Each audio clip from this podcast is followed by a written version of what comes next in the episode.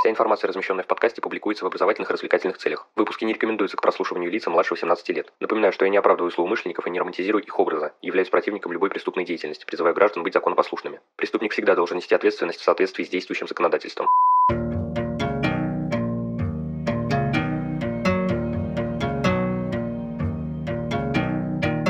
Всем привет, вы на канале Крим One, и сегодня мы продолжаем знакомиться с криминалистическими сказками от Вэл Макдермит.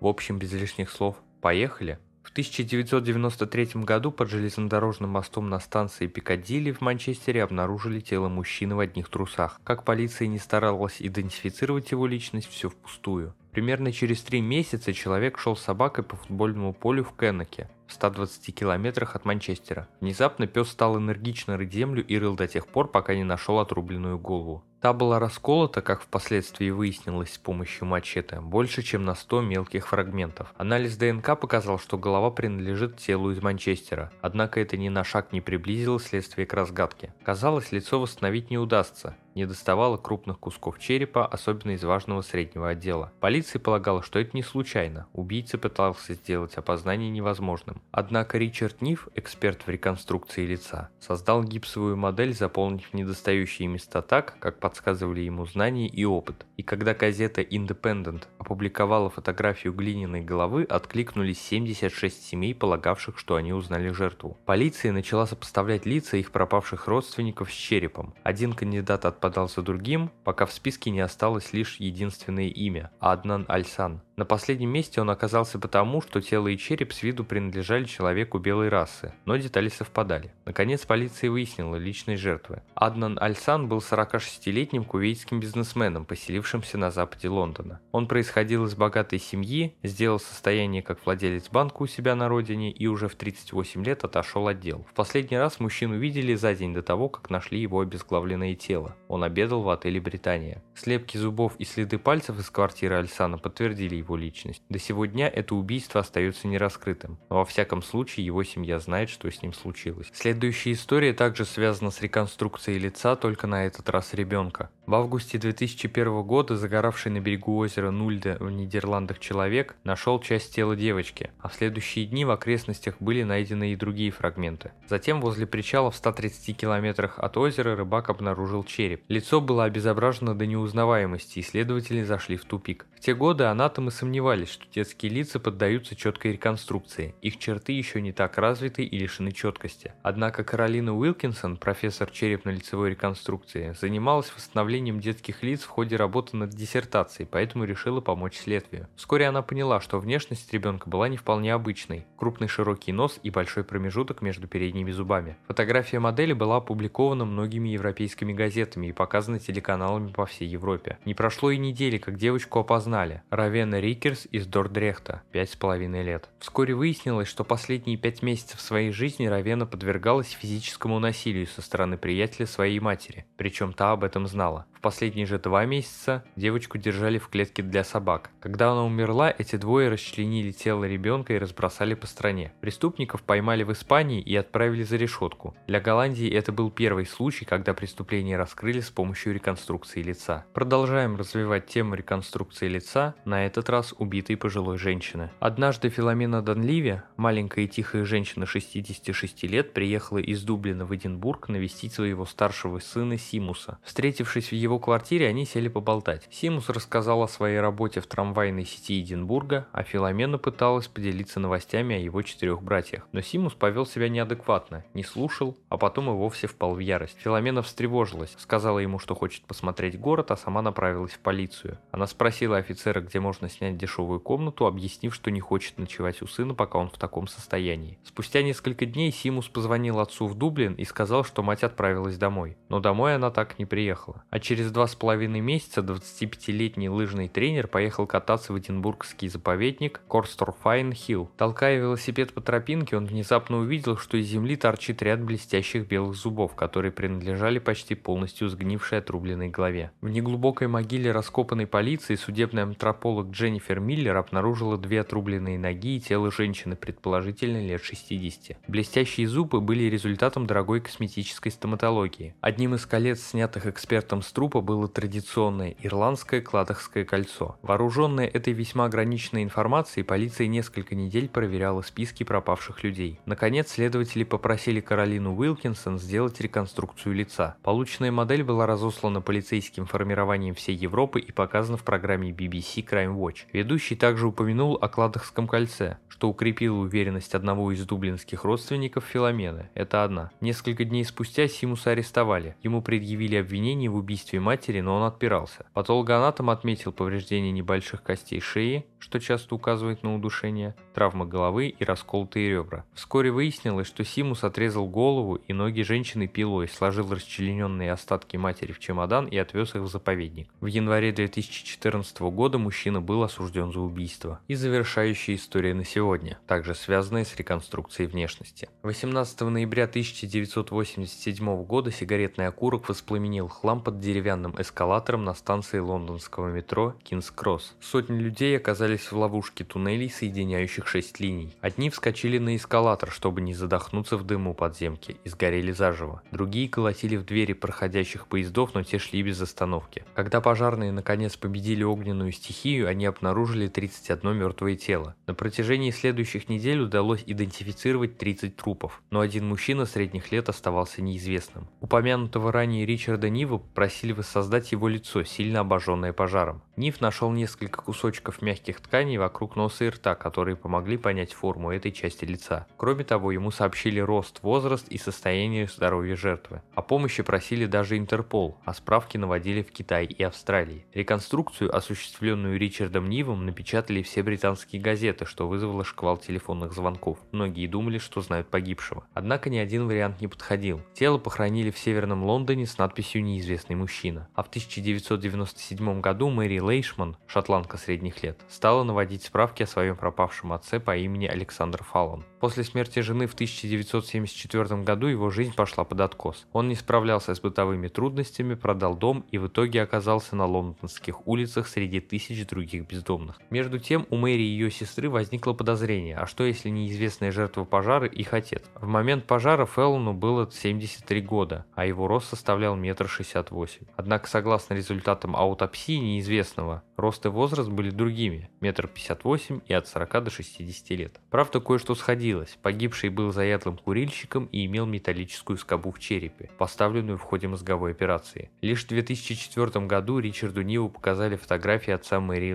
Лейшман. Вернувшись к материалам дела, он нашел снимки черепа таинственной жертвы и собственную восковую модель. Сравнил фото, сделанные анфасы в профиль, и сразу увидел сходство. Выраженные скулы и тонкие губы, добавок к одинаковому расстоянию между глазами и одинаковыми линиями смеха, идущими от углов рта к подбородку. Только у отца Мэри Лейшман нос был несколько грушевидным, в отличие от носа модели. И все же с помощью слепка зубов и данных нейрохирурга, ставившего металлическую скобу, последняя жертва пожара была идентифицирована заблокирована. Александр Фаллон. Это случилось спустя 16 лет после его гибели. В том, что именно ее отец погиб во время пожара, Мэри Лейшман убедил еще один факт. С помощью полиции было установлено, что после пожара от него не поступало запросов на получение материальной помощи. Будь он жив, не упустил бы такой возможности раздобыть деньги. Что ж, на этом выпуск подходит к концу, благодарю за его прослушивание. Следите за подкастом на удобной вам платформе, не забывайте про одноименные группы ВКонтакте, Инстаграм и канал на Дзене. Рассказывайте другим о Crime One и проявляйте всяческую активность, мне будет приятно. А если вы захотите поддержать проект материально, добро пожаловать на Бусти, рад любой помощи. Но главное, всегда помните, нераскрываемых преступлений не бывает.